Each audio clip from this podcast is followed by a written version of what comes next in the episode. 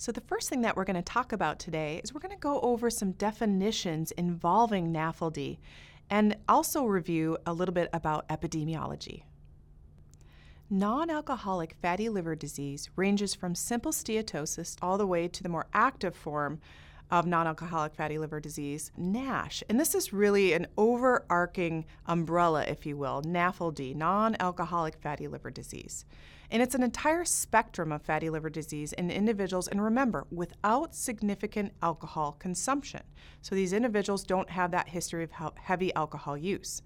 So NAFL, N-A-F-L, is non-alcoholic fatty liver, and this is really bland or isolated steatosis the hepatocyte cell does have to have at least 5% or more of fat, but it's isolated fat in the liver. Then we move to NASH, non alcoholic steatohepatitis, which is the active form of disease characterized by steatosis, ballooning of that hepatocyte cell, and inflammation. And then further, we go into NASH with fibrosis, and this is broken down into stages mild fibrosis involving stage one, significant fibrosis, stages two and three, and then cirrhosis, which of course is stage four. This slide is just depicting the slide previous a little differently, looking at histologic subtypes of NASH. And we know it's the chronic liver injury that drives disease progression and fibrosis. NASH is the inflammatory subtype of NAFLD, which can progress to cirrhosis and the sequela therein, including hepatocellular carcinoma or even death. And as you look at the slide from left to right, you see where it goes from normal liver, fat accumulation leading to that steatosis, then into the active form of NASH with steatosis, lobular inflammation, and that ballooning degeneration of the hepatocyte cell. And then, of course, finally, histologically, NASH with fibrosis, broken down into their stages of one through four, four being, of course, cirrhosis. And these arrows actually can go uh, bidirectional. You can have progression of disease and then some forms of regression, but majority of the time, NASH continues to progress. So it's well established that non alcoholic fatty liver disease is strongly associated with obesity and diabetes.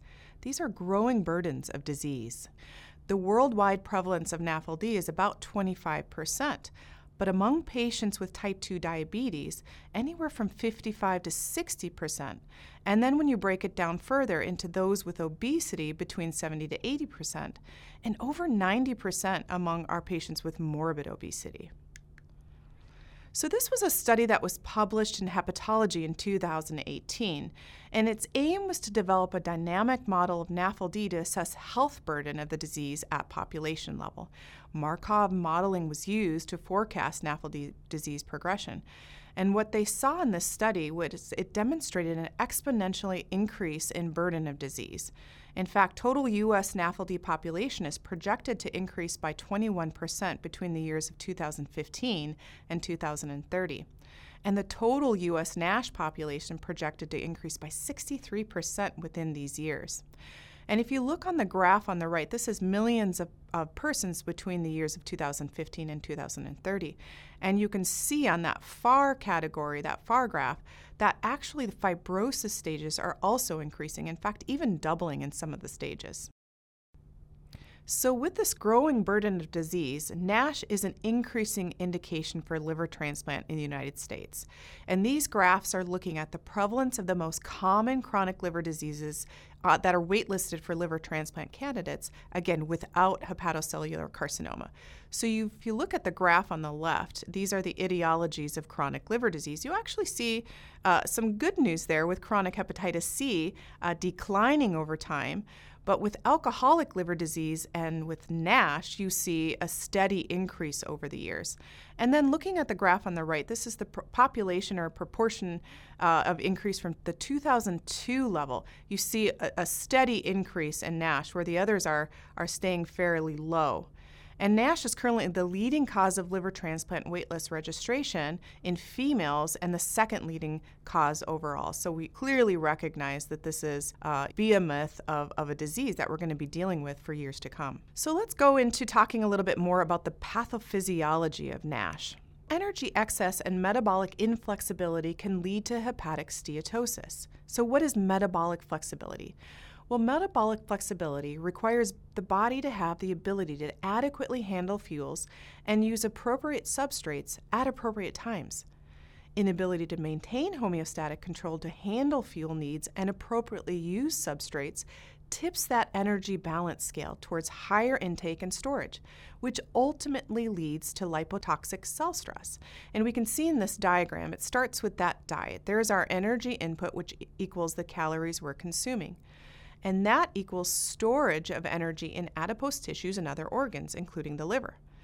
When we're not having a matching energy output or calories burned, we get this increase of storage of lipids in the liver and we get this lipid spillover.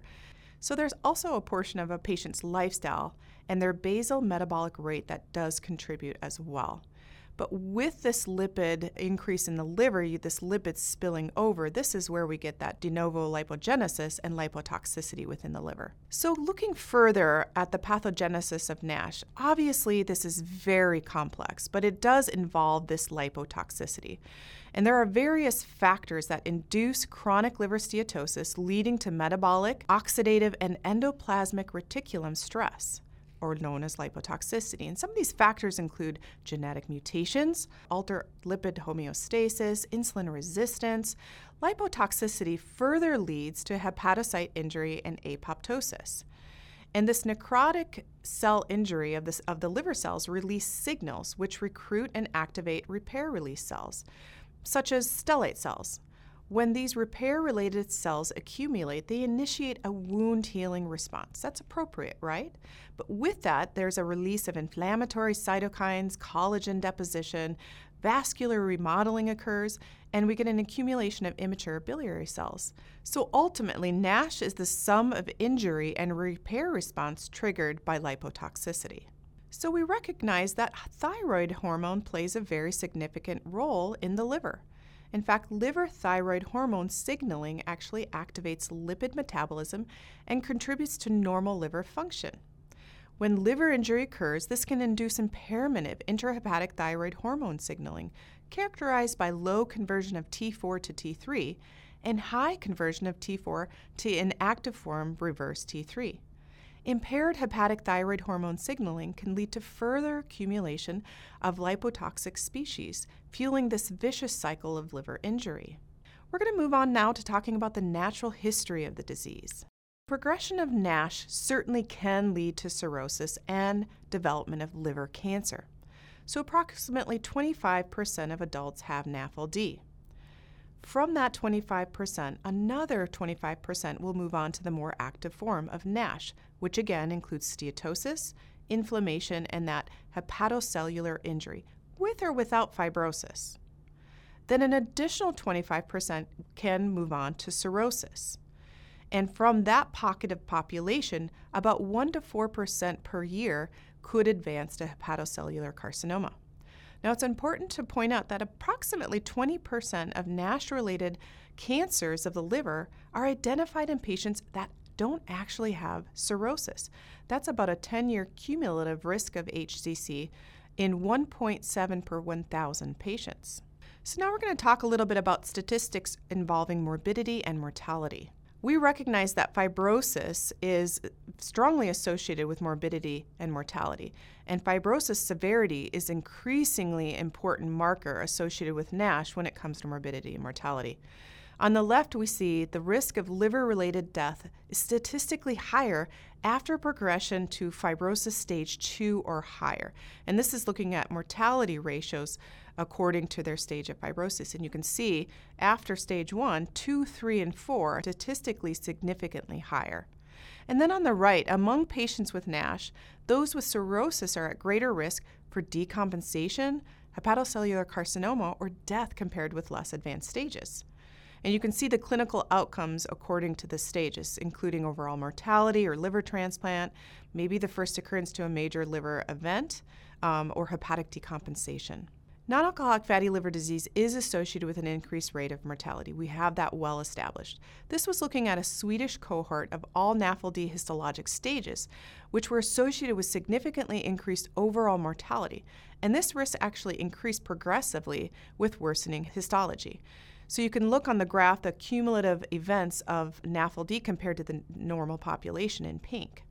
And then on the right, you see again the comparator of the normal population to those with NASH. You can see those numbers significantly increase with increasing stages from simple steatosis, NASH without fibrosis, or non cirrhotic fibrosis. And then, of course, in the kind of the purple pink is cirrhosis. So, cumulative incidence of all cause mortality according to the presence and histologic severity of NAFLD. And then this is a similar data set, but it's looking at kind of an opposite graph because it's actually talking about survival or populations that are still alive. So fibrosis stage associated with an increased rate of mortality. And as we talked about, all NAFLD fibrosis stages were associated with significant increase overall of mortality, and that risk increased by progressively with worsening fibrosis stage. So you can kind of see that the normal population in stages one and two are hanging out there. But stage three, with the dashed line, while they may be living longer than those with stage four, they do drop off. And then the very lowest line there is that of cirrhosis or advanced fibrosis. Certainly, uh, overall mortality significantly less. And this is a slide looking at the major causes of death in our patients with NAFLD. And this was a retrospective analysis of over 600 patients from the US, Europe, and Thailand diagnosed with NAFLD from 1975 through 2005. Patients underwent lab and biopsy analysis and were examined every 3 to 12 months after diagnosis. And outcomes were analyzed for overall mortality, liver transplant, and liver related events. And you can see on the right the outcome uh, and the numbers therein. And really, the, the lion's share, as we all recognize, is cardiovascular disease, followed by non liver malignancy, non liver cancers, and then cirrhosis complications and the sequela therein from cirrhosis further on down.